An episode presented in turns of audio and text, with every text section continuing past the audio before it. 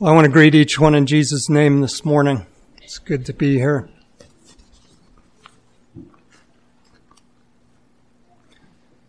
It's good to have the youth back from their time away.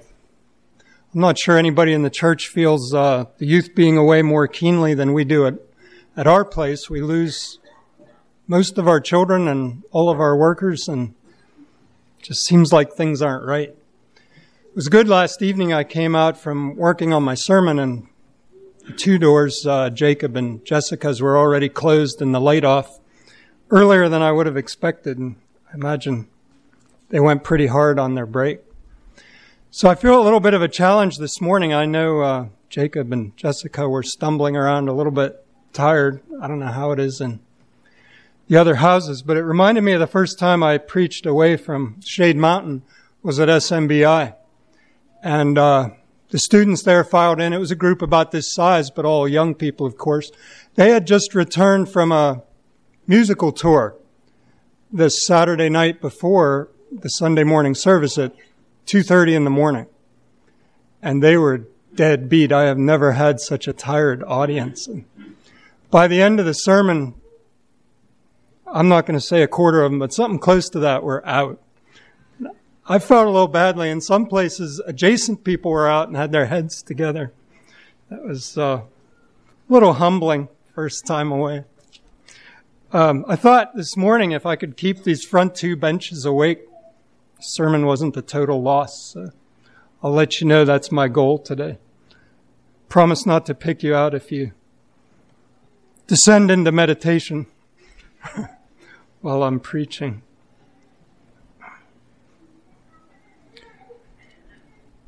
When we uh, first started visiting, I'll say, here at Shade Mountain, it was probably seventeen or eighteen years ago, something like that.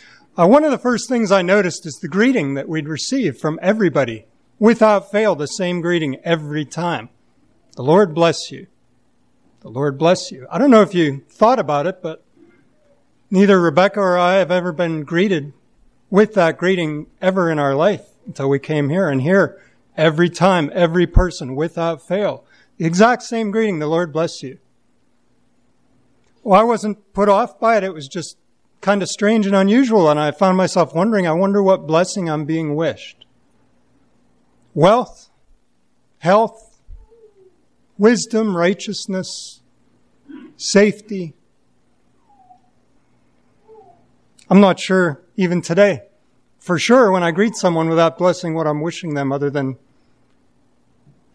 a little bit of a vague idea that I wish you God's blessing.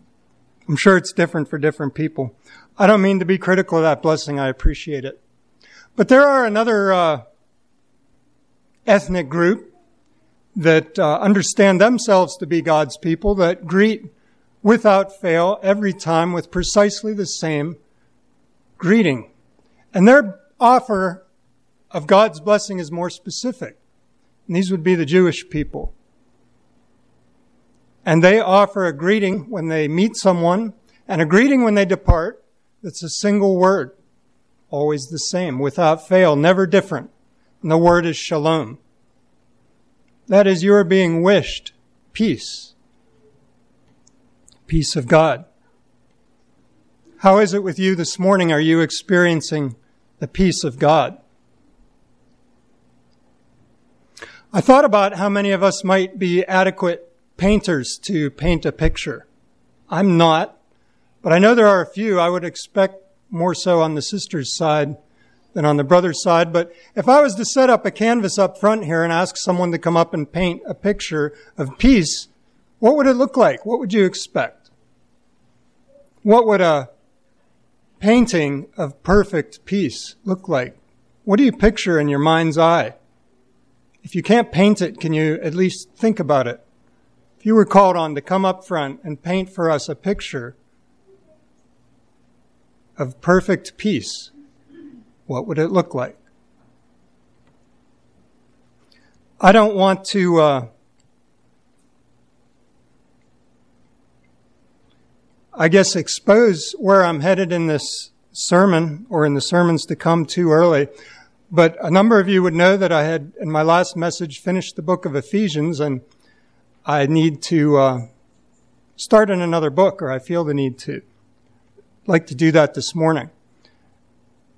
I don't know, as you follow along the discussion, whether some of you will figure out what book I'm headed for, but I'll give you something to think about as we talk about peace.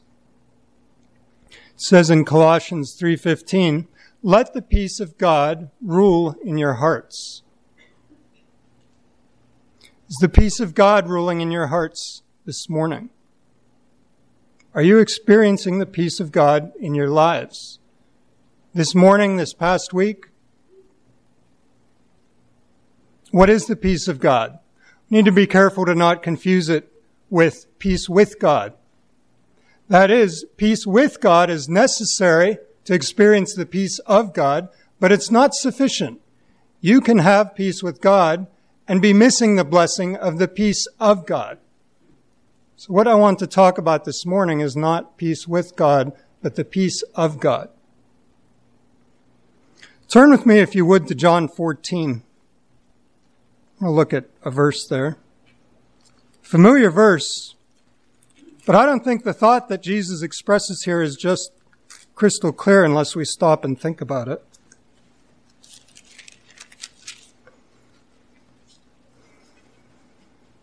John, excuse me, John fourteen, verse twenty-seven. Jesus says, "Peace I leave with you, my peace I give unto you.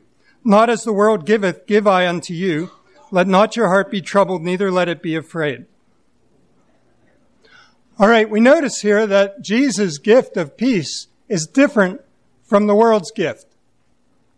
The world offers a form of peace, and Jesus says his peace is different.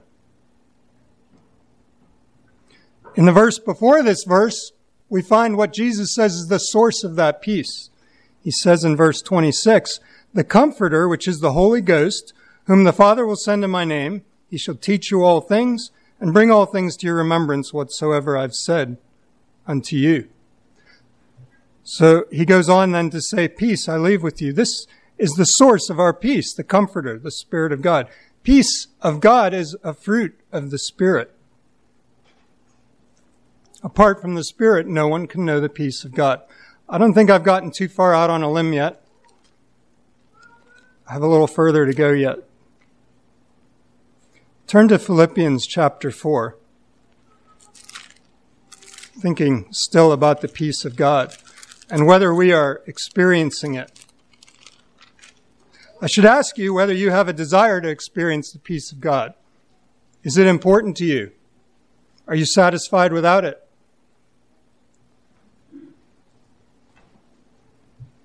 Ephesians, uh, Philippians chapter four, verse six. "Be careful for nothing, but in everything by prayer and supplication with thanksgiving, let your requests be made known unto God.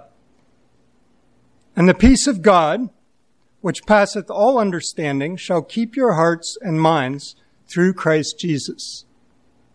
All right, another familiar passage talking about the peace of God. We learn four things here about the peace of God, real quick in two short verses.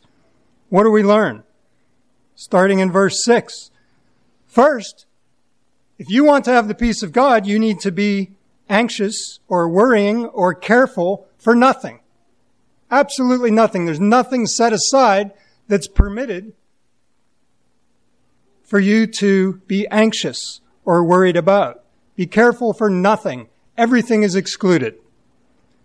Goes on to say that everything then is included in what we're to be praying and supplicating to God for. Everything.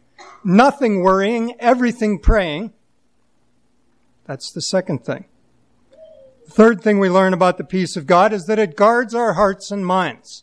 I don't know how many of you feel like your hearts and minds are pretty well bulletproof. You can experience the Christian life and follow Jesus regardless of the state of your hearts and minds. Are you that secure in your faith? The peace of God keeps or guards your hearts and minds. The last thing we learn about the peace of God in these two verses is Verse seven, that the peace of God passeth all understanding. It's beyond understanding. It's unknowable. Well, how is that? How can you possess something and not even know it? You have the peace of God, but you don't have to be bothered thinking about it or even knowing if you have it because it's beyond understanding. It's inscrutable. You can't figure it out. It, it can't be understood. It passes understanding. Is that what this verse is teaching about the peace of God? Passes understanding. You don't even know it. You don't know what it is. You don't know the depths of it. It's beyond understanding. I think that's a misunderstanding of this verse. I think what this verse is saying is that the peace that you as a child of God can experience cannot be known if you're not a child of God. The world knows nothing of a Christian's peace. Try to describe it to a non-Christian. They'll be baffled by it. The peace of God in a Christian is unknowable apart from being a child of God. We can know it. It's beyond the understanding of the worldling. It's not beyond the understanding of the child of God. That's a little mini lesson in the peace of God. I don't know if some of you are speculating on what book I'm headed for to start a series to preach through, but it has something to do with the peace of God. Peace that passes understanding. I was... Uh, I did a little calculating. This Friday is coming is August twenty-seventh. And August twenty-seventh, eight years ago, I think I told this story before, but in a different context, Jacob and I were at a farm market in Washington, D C, and we experienced an earthquake that shook the sidewalk pretty good. I could see the sidewalk moving. It apparently shook the Washington Monument enough to crack, crack it badly enough they had to close it, and they've just finished repairs on it. Uh, recently. During that earthquake, the office buildings emptied. The doors flew open and streams of people came onto the street where we were setting up farm market, screaming, crying, running, yelling. I've never seen such a distraught people. And one woman stood out in my mind. She ran up to me and she said, "A bomb went off. You have to get out of here." And I didn't know what to say to her. I was kind of baffled. I, I wasn't afraid.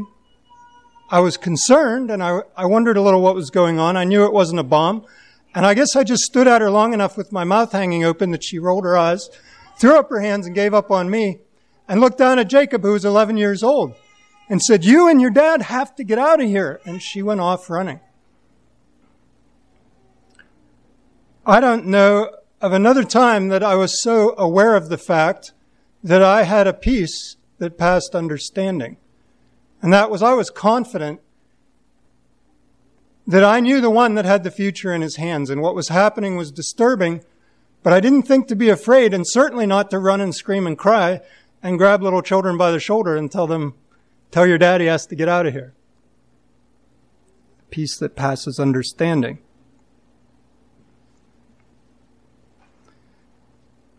The peace that Jesus gives is not the worldling's peace.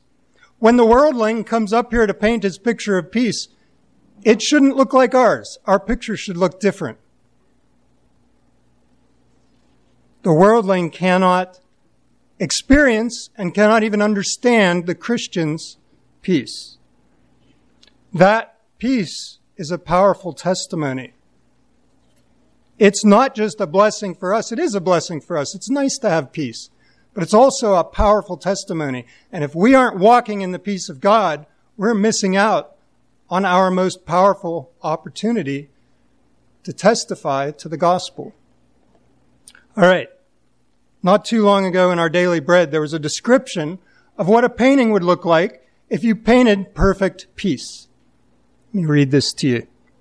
I don't know if this is a true story or not. It doesn't really matter. I want you to think about the picture I asked you to imagine in your mind's eye of perfect peace. A contest was held. Artists were invited and asked to paint a picture of perfect peace. The entries were judged to the point that there were two remaining. One would be the winner and one would not be the winner. They narrowed the field down to these two paintings. The first painting was a scene of a placid, smooth, crystal clear, quiet mountain lake, with the surrounding mountains perfectly reflected in the perfectly calm surface of the water. The second was a very different picture. The second painting had a roaring, thundering waterfall pictured. A branch of a birch tree extended out over the waterfall and was being thrashed by the foam. In the fork of that limb was a small bird's nest, and in the small bird's nest was a mother bird. Quietly sitting on her eggs. The first picture spoke of tranquility, but the second picture, excuse me, the second picture won the prize.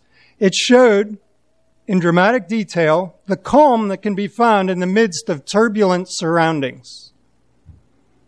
It is easy to remain calm when everything is quiet and serene, but to rest while the storm rages, that is perfect peace. That, excuse me, that is the message of Peter's first epistle. God grants his people supernatural peace in the midst of a storm.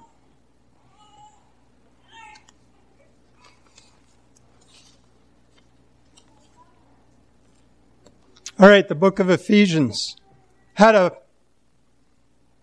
a big story. I kind of like a, a theme that breaks a long, complicated book down into a simple thought. The big story in Ephesians was, as the people of God, we are rich, we're called to be rich. So we have unsearchable riches, we're commanded to walk worthy. We're a wealthy people, we should walk like a wealthy people. We are rich, be rich. First Peter was suggested to me by, uh, I told the ministers this morning, two or three witnesses. I had a lot of people ask me what I was going to preach in next, but very few uh, had a suggestion. But First Peter did come up a number of times, so that's where I'd like to go. First Peter has a big message in it also. The big message in First Peter is, you will suffer, be hopeful. You will suffer, be hopeful. The peace of God, the peace that Jesus gives that passes understanding, is not the peace of that mountain lake. It's the peace of the bird going about her business, doing what she was created for and called to do in the midst of a storm. I'm sure other people would have a different idea about what the book of First Peter is about, but that's mine. I find it interesting that we have the Apostle Paul, and we know him to be the apostle of faith. And we have the Apostle John. He's known as the apostle of love. Peter is the apostle of hope. Peace of God. Calm in the midst of a storm. Hope is central to Peter's epistles. I don't know if you've ever heard the story of how your Bibles, the New Testament, came to be ordered the way they are.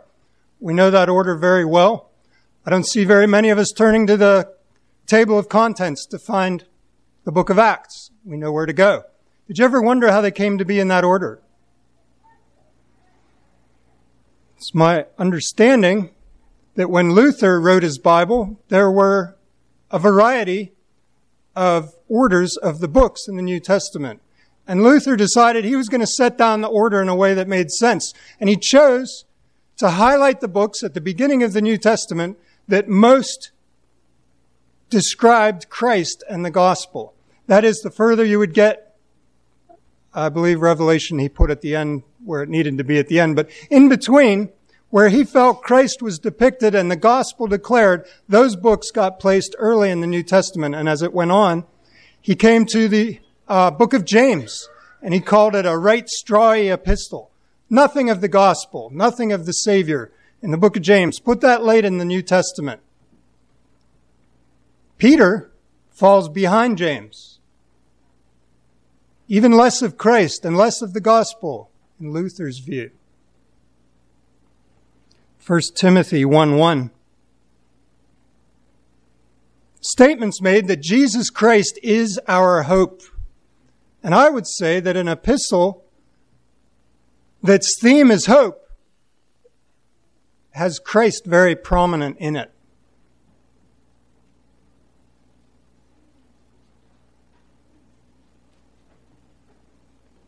All right, I asked the question early on, is the peace of God ruling in your hearts? What does it look like when the peace of God rules in your hearts? Turn with me to Acts chapter five.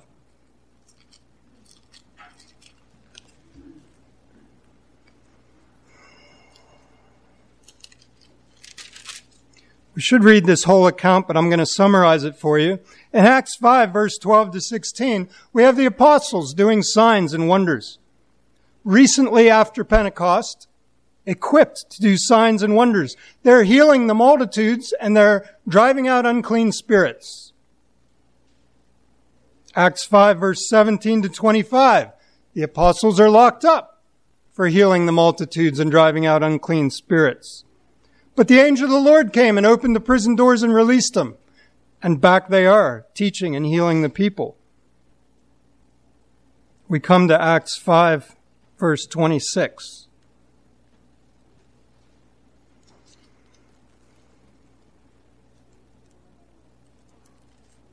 I'm going to go ahead and read, starting here. Thinking about, again, what the peace of God looks like when it rules in our hearts. Then went the captain with the officers and brought them without violence, for they feared the people lest they should have been stoned. That is, they went and politely asked the apostles to come with them when they had returned to teaching and healing in the temple after the angel of the Lord had released them. In verse twenty-seven, when they had brought them, they set them before the council. And the high priest asked them, saying, "Did not we straitly command you that you should not teach in this name? And behold, you've filled Jerusalem with your doctrine. You intend to bring this man's blood upon us." Then Peter and the other apostles answered and said, "We ought to obey God rather than men. The God of our fathers raised up Jesus, whom ye slew and hanged on a tree. Him hath God exalted with his right hand to be a prince and a savior, for to give repentance to Israel and forgiveness of sins. And we are witnesses of these things, and so is also the Holy Ghost, whom God hath given to them that obey him." When they heard that, they were cut to the heart and took counsel to slay them.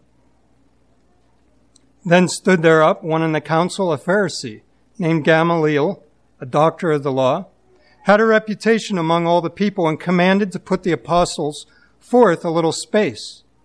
Okay, they sent the apostles outside, kind of like we do when we're taking counsel or doing something related to a member or a prospective member. Step outside. We want to talk about you behind your back. They set the apostles forth a little space. Verse thirty-five, they s-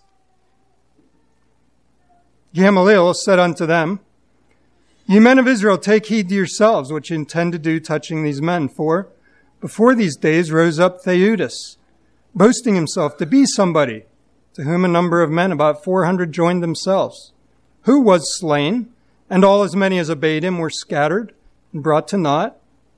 After this man rose up Judas of Galilee in the days of taxing, and drew away much people after him. He also perished, and all, even as many as obeyed him, were dispersed. And now I say unto you, refrain from these men. Let them alone, for if this counsel or this work be of men, it will come to naught. But if it be of God, ye cannot overthrow it, lest haply ye be found even to fight against God." And to him they agreed. All right, these next two verses are why I read this passage, so uh, let's not miss this. To him they agreed, and when they had called the apostles and beaten them, they commanded they should not speak in the name of Jesus, and let them go. And they, the apostles, departed from the presence of the council, rejoicing they were accounted worthy to suffer. What does it look like when the peace of God rules in your hearts? It's not the tranquil, quiet mountain lake. It's the bird that finds its place and finds its value and finds its joy in carrying out what it's been called to do in the midst of the storm. The apostles rejoiced that they were counted worthy to suffer. That, I believe, is the message of First Peter. That we are to bend our minds around the fact that we are not looking for a quiet, comfortable life. We don't expect that. That's not normal.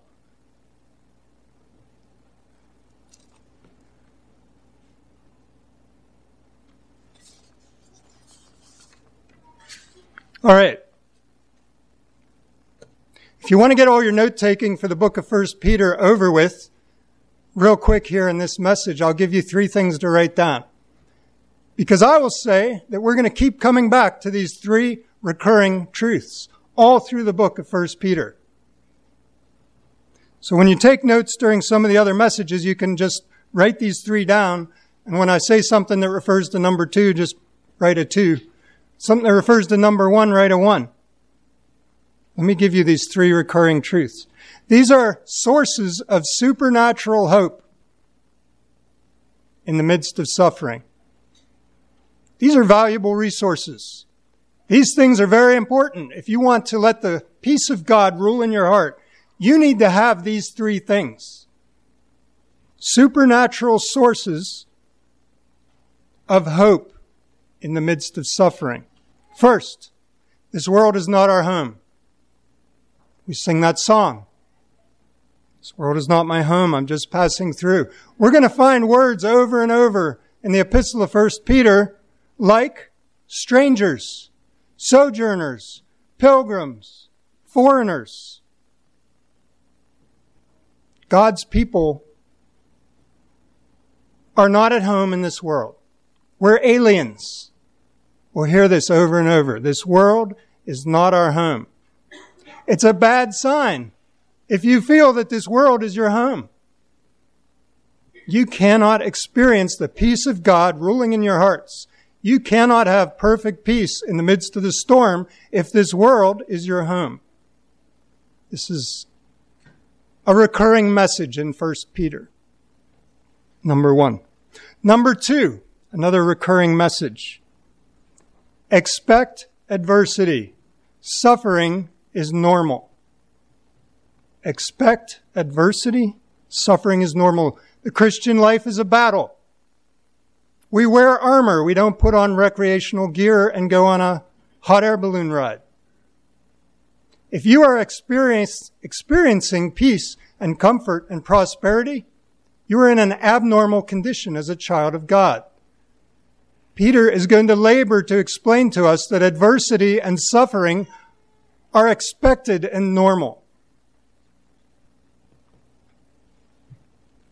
Second Timothy three twelve is a troubling verse. If this world is my home and I expect a comfortable, quiet life, I don't really understand this verse. All that will live godly in Christ Jesus will suffer persecution. Peter's is not a popular gospel. Suffering and affliction, I've never prayed for it. Good news is I don't need to pray for it, and neither do you. But you do need to expect it. When I was in uh, sixth, seventh, eighth grade, a little bit of ninth grade, I was on the wrestling team. I don't know if I've used this illustration before, but I, I think it's helpful. When we were getting ready to wrestle, we would stand facing our opponent. So it would be me and the guy that was going to beat me, because I, I always lost. That's why I didn't last past ninth grade. It finally got pathetic enough the coach asked me to quit. But when we would be sparring and practicing with each other, the coach would say, so two young men standing facing each other, he would say, assume a defensive position. And we would go from standing like this, which it would take one finger on my chest to knock me over backwards. We would assume a defensive position, which looked like this, a foot back, a foot forward, hands up. It'd take a lot more than a finger to push me back now. Assume a defensive position. Expect suffering and affliction. Assume a defensive position. It will take more than a finger to set you back. The next word from the coach would be wrestle. Then everything would happen really fast. It's too late. When the coach said wrestle and you haven't assumed a defensive position, it's too late to assume a defensive position. You're on your back. Peter will warn us again and again. Assume a defensive position. Suffering and affliction are normal in the Christian life. Expect it. Prepare for it. Truth number two. Adversity and suffering are normal. Charles Spurgeon said, "Are you a comfortable Christian? You might want to tune out a little for this. You might find this offensive. Are you comfortable as a Christian? Are you comfortable in your Christian life?" Charles Spurgeon said, "A comfortable Christian is a compromising Christian. His comfort will cost him more than he can imagine." A comfortable Christian is a compromising Christian. We live in an age of peace and prosperity. Suffering and affliction seem far. Comfort seems a worthy goal. If that is how you feel about the Christian life, you will find the book of First Peter unsettling. All right, the third recurring truth. The third resource to allow you to experience hope in the midst of suffering. The world is not your home. You're a stranger. You've assumed a defensive position. You're expecting suffering and affliction. Third, the end of all things is at hand. The end of all things is at hand. Over and over in the book of First Peter, this truth comes up. What do we do about that? Well, what if Jesus was coming at six o'clock this evening and we knew it? Would it change what we would do this afternoon? It would change what I would do this afternoon. I somehow think I might not need that nap so bad. Six and a half hours, Jesus is returning. Peter's going to ask us to live that way all the time. Keep that attitude. The end of all things is at hand. Live in earnest. Jesus could return today. Henry Morris had a plaque on his desk. I think about it often. Two simple words. Perhaps today. Perhaps today. His idea was, my life should be influenced by the fact that I understand that the end of all things is at hand. That is going to change how I live.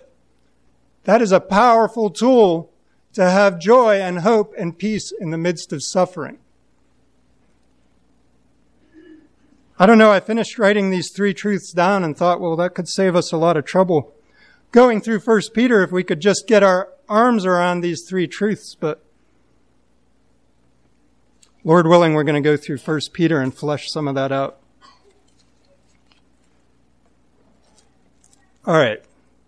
I had meant to not disclose um, the book that I would like to preach through until now in the sermon, but I already spilled the beans. Sorry about that.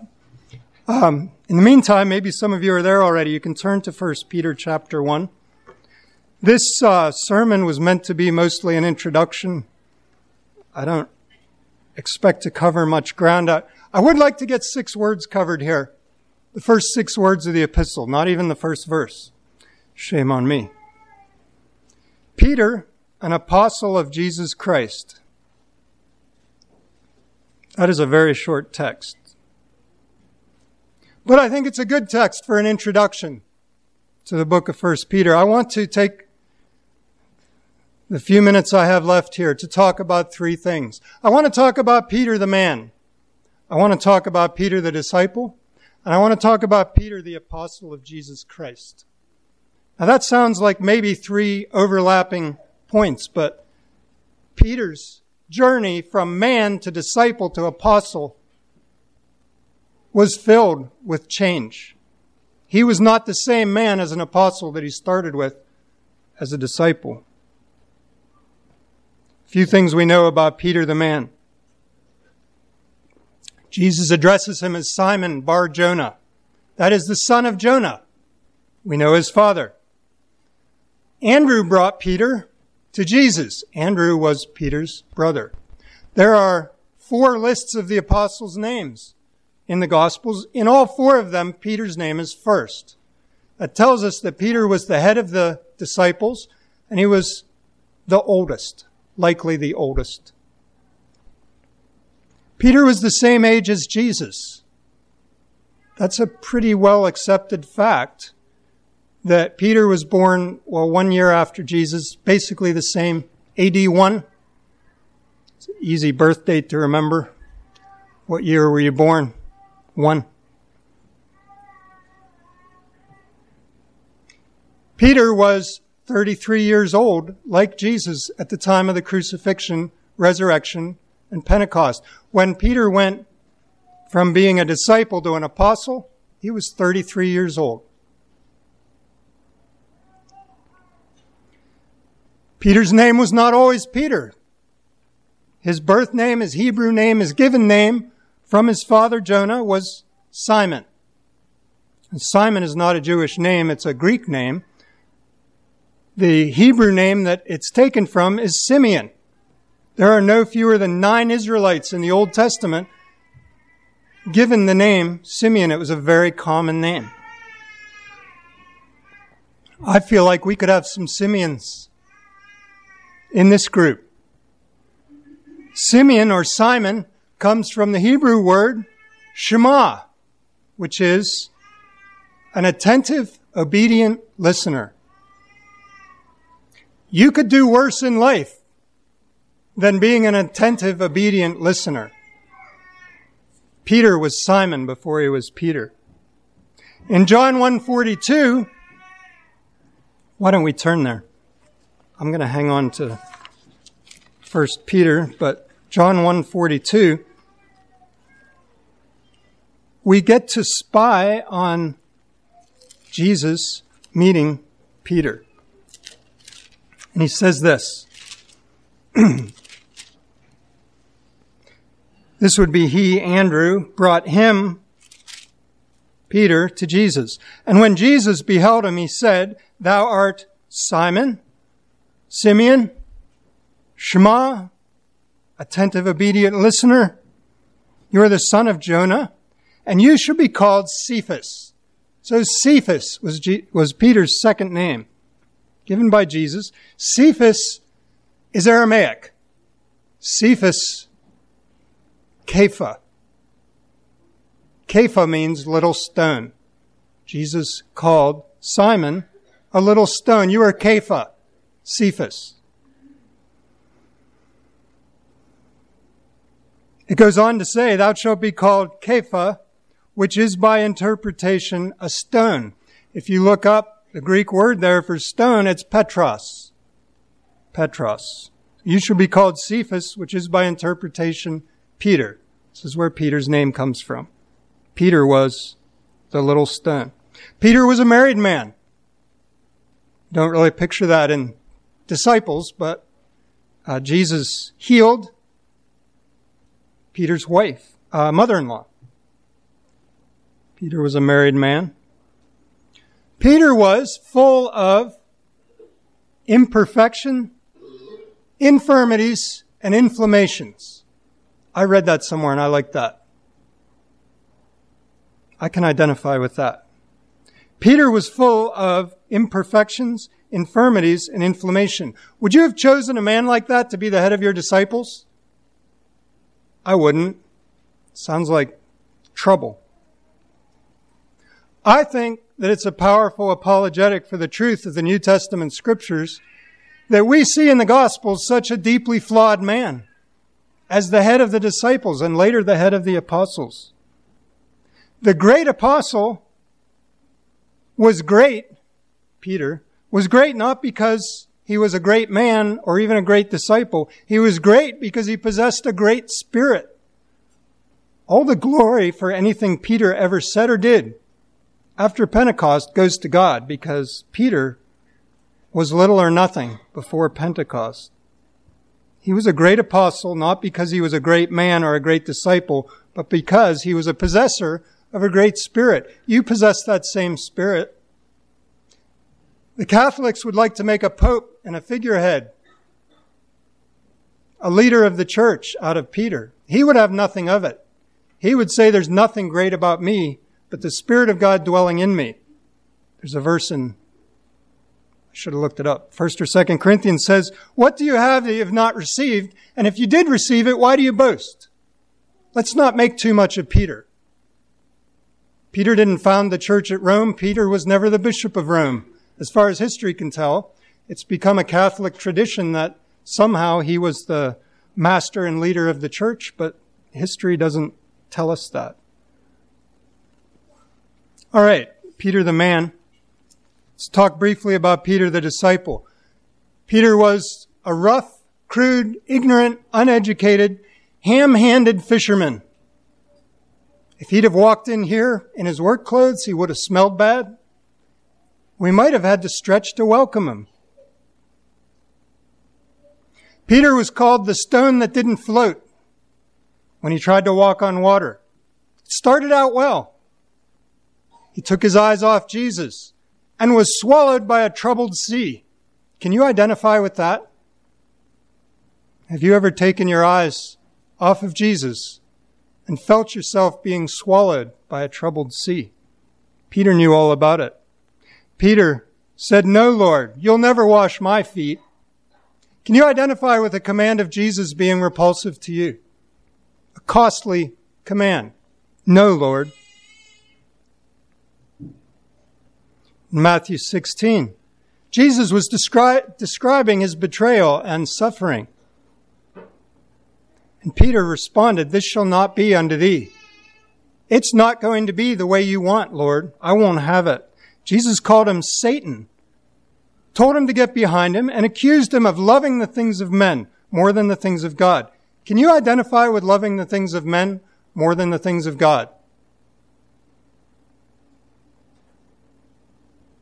Peter's set up not to be our pope, or not some high and mighty saint, but our brother. We can identify well with a man who takes his eyes off Jesus and sinks in a troubled sea. Says no, Lord, to a command that just costs too much. Says this will not be. How about following Jesus afar off? Don't want to take any chances. Don't want to risk any shame. Maybe even bodily danger. Follow Jesus afar off. Peter did that.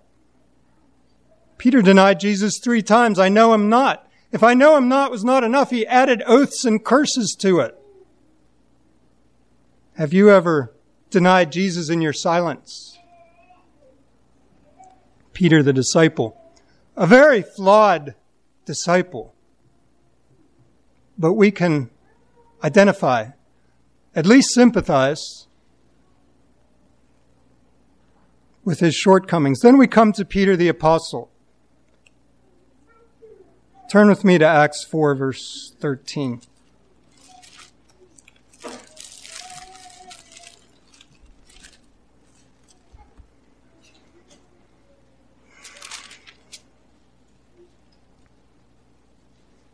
All right, here's Peter and John in trouble again before the temple authorities. Actually, this was the first time. When they, the authorities, saw the boldness of Peter and John and perceived that they were unlearned and ignorant men. Let's stop here. Many uh, so-called experts on the scriptures have said, no way Peter wrote the epistle of First Peter. It's a majestic masterpiece of an epistle. There is no way that an unlearned and ignorant man, a ham-handed fisherman, could have written this epistle. Modern scholarship is very skeptical that Peter could have written First Peter. The problem is they made the mistake the temple authorities make here in verse thirteen. They saw the boldness of Peter and John. They perceived they were unlearned and ignorant men. But their perception doesn't stop there. It goes on. It says they marveled and they took knowledge that these men had been with Jesus. These men had just commanded a man born lame to rise and walk. Ignorant and unlearned fishermen don't heal men born lame either. They don't write epistles as marvelous as First Peter, and they don't tell the lame to rise and walk. But Peter had been with Jesus. That had made all the difference. All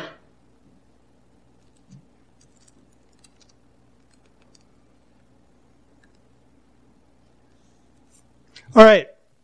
Jesus had issued a few specific commands to Peter before he ascended into heaven. He commanded Peter three times, not once, three times, feed my sheep. In writing the epistle of First Peter, he was doing exactly that. We are the Lord's sheep today, and we are being fed by Peter's ministry.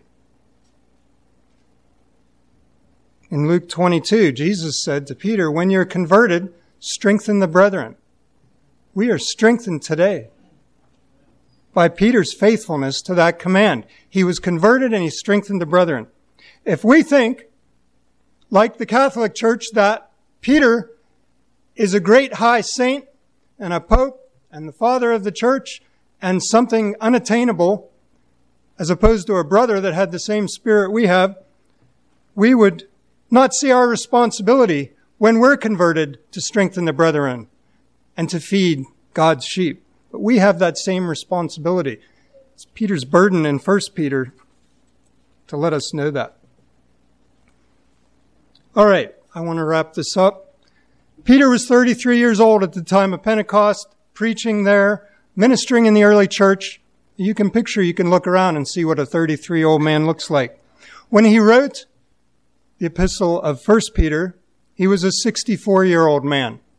thirty years, the church of Jesus Christ was thirty years old when he wrote First Peter. If I was to tell you that the sixties were a turbulent decade, you would probably think of hippies and drugs and anti-establishment, free love, rejecting authority.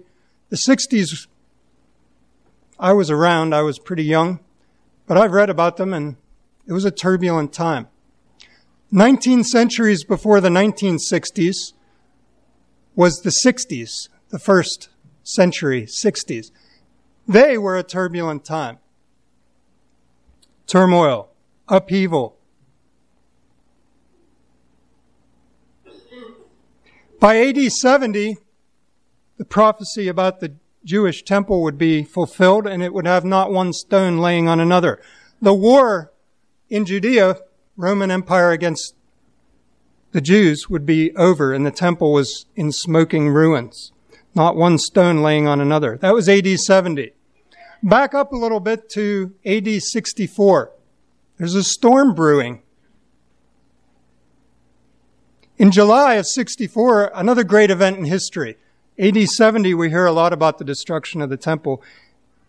In July of sixty-four, Nero's persecution against a thirty-year-old church started. What triggered it was a storm, was a uh, windy summer week where fire broke out in the city. Nine days later, two-thirds of the city of Rome was in smoldering ruins, destroyed by the great fire of Rome. It burned for nine summer days. Rome is divided into two-thirds and a third by the Tiber River. On one side of the Tiber River, you're on the right side of the tracks, and on the other side, you're on the wrong side of the tracks. The Christians, primarily, were on the wrong side of the tracks. The poor one-third of the city of Rome was across the Tiber River. The Tiber River broke the fire, and not a single... I shouldn't say not a single. Basically, no Christians were affected by the fire. The wealthy side of the river, where two-thirds of the city was utterly destroyed, was where the wealthy pagans lived. Right after the fire, the people were rebelling. They were starving. They were in mourning. And they were angry at the Emperor Nero. He had done very little to use the power of the government to fight the fire. And after the fire, he left the people to rot in their misery. And they were revolting. They were rebelling. Nero was terrified and came up with a plan to blame the Christians. It was a actually a very intelligent plan because the Christians were unscathed by the fire. History has pretty well assigned Emperor Nero with responsibility for setting the fire intentionally.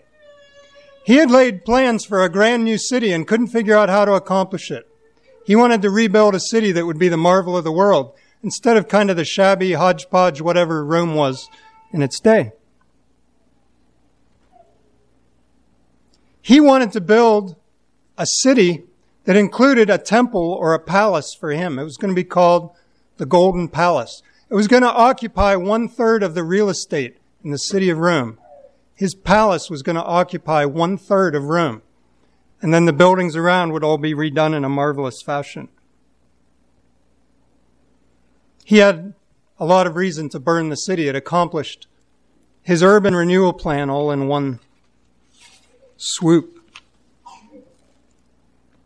It's believed that the epistle of First Peter was written by Peter in A D sixty-four in the ashes of Rome. If uh, you still have First Peter, and turn to the last chapter of First Peter, we read verse thirteen. The church that is at Babylon, elected together with you, saluteth you. Well, this gives us a clue that First Peter was written from Rome, and it was written right before Peter was martyred. The church that is at Babylon is a euphemism for Rome. That would protect Rome if this letter fell into hands of enemies of the church. The church that is at Babylon, well, that would throw them off a little bit, okay? We don't go right to Rome and start knocking heads together there. Wait, what's this Babylon thing? Babylon was a euphemism for Rome. So I said it was written in the ashes of Rome to prepare a young church in the Roman Empire for a tidal wave of state-sponsored terrorism that was going to be set loose in the church. If you flip back a chapter in chapter four, verse twelve, Peter warns, Beloved, think it not strange concerning the fiery trial which is to try you. Peter saw this tidal wave coming on the church. He wrote this epistle to warn them for it. The rest of the empire knew nothing of the fire in Rome. Peter, in Rome, heard the warnings that this was going to be hung on the church and that the empire was going to turn all its power against the Christian church. The entire epistle makes no mention of martyrdom or suffering and death related to the persecution, where within weeks of the fire in Rome, thousands of bodies of Christians were piling up, victims of persecution. So it's fairly certain that this book was written shortly after the fire in Rome and before the uh, the, bo- the bodies began to pile up. So this is July nineteen sixty-four, a rough decade for the church. The sixties were a turbulent decade. Late in that same year that the fire occurred in Rome, Paul was beheaded. That was the early stages of the persecution that Nero started after the fire, A D sixty-four. Peter was caught up in the storm of persecution also. By sixty-five or sixty-six, he had been crucified. Traditionally, it's said he was crucified upside down by the Romans, a victim of this persecution that he's warning the church about in First Peter. Peter, martyred in sixty-five or sixty-six. The book of First Peter written in sixty-four. Paul, beheaded in sixty-four. In sixty-seven, Nero died. And with that ended Nero's persecution. But there were more and worse to come. A series of persecutions that actually dwarfed Nero's. So as we look at First Peter and the first two verses, Peter, an apostle of Jesus Christ, be uh, my intention in the next sermon to look at these first two verses and see that Peter jumps right in with his doctrine. He lists seven characteristics of the people of God. Right off the bat in two verses, he calls them strangers, scattered, elect, foreknown of God, sanctified by the Spirit, sprinkled with the blood of the Son, and obedient. That's a lot to pack into two verses. Peter has a burden to warn the church to assume a defensive position. I think that the church in Asia Minor nineteen centuries ago and the church today are in a similar position. That is, soft, never experienced persecution, and vulnerable to it. Peter's warning to us would be, assume a defensive position. Suffering and affliction are normal. Comfort is abnormal. And comfort often results from compromise. I think we do well to heed his warnings to the church in that day. All right, let's kneel for prayer.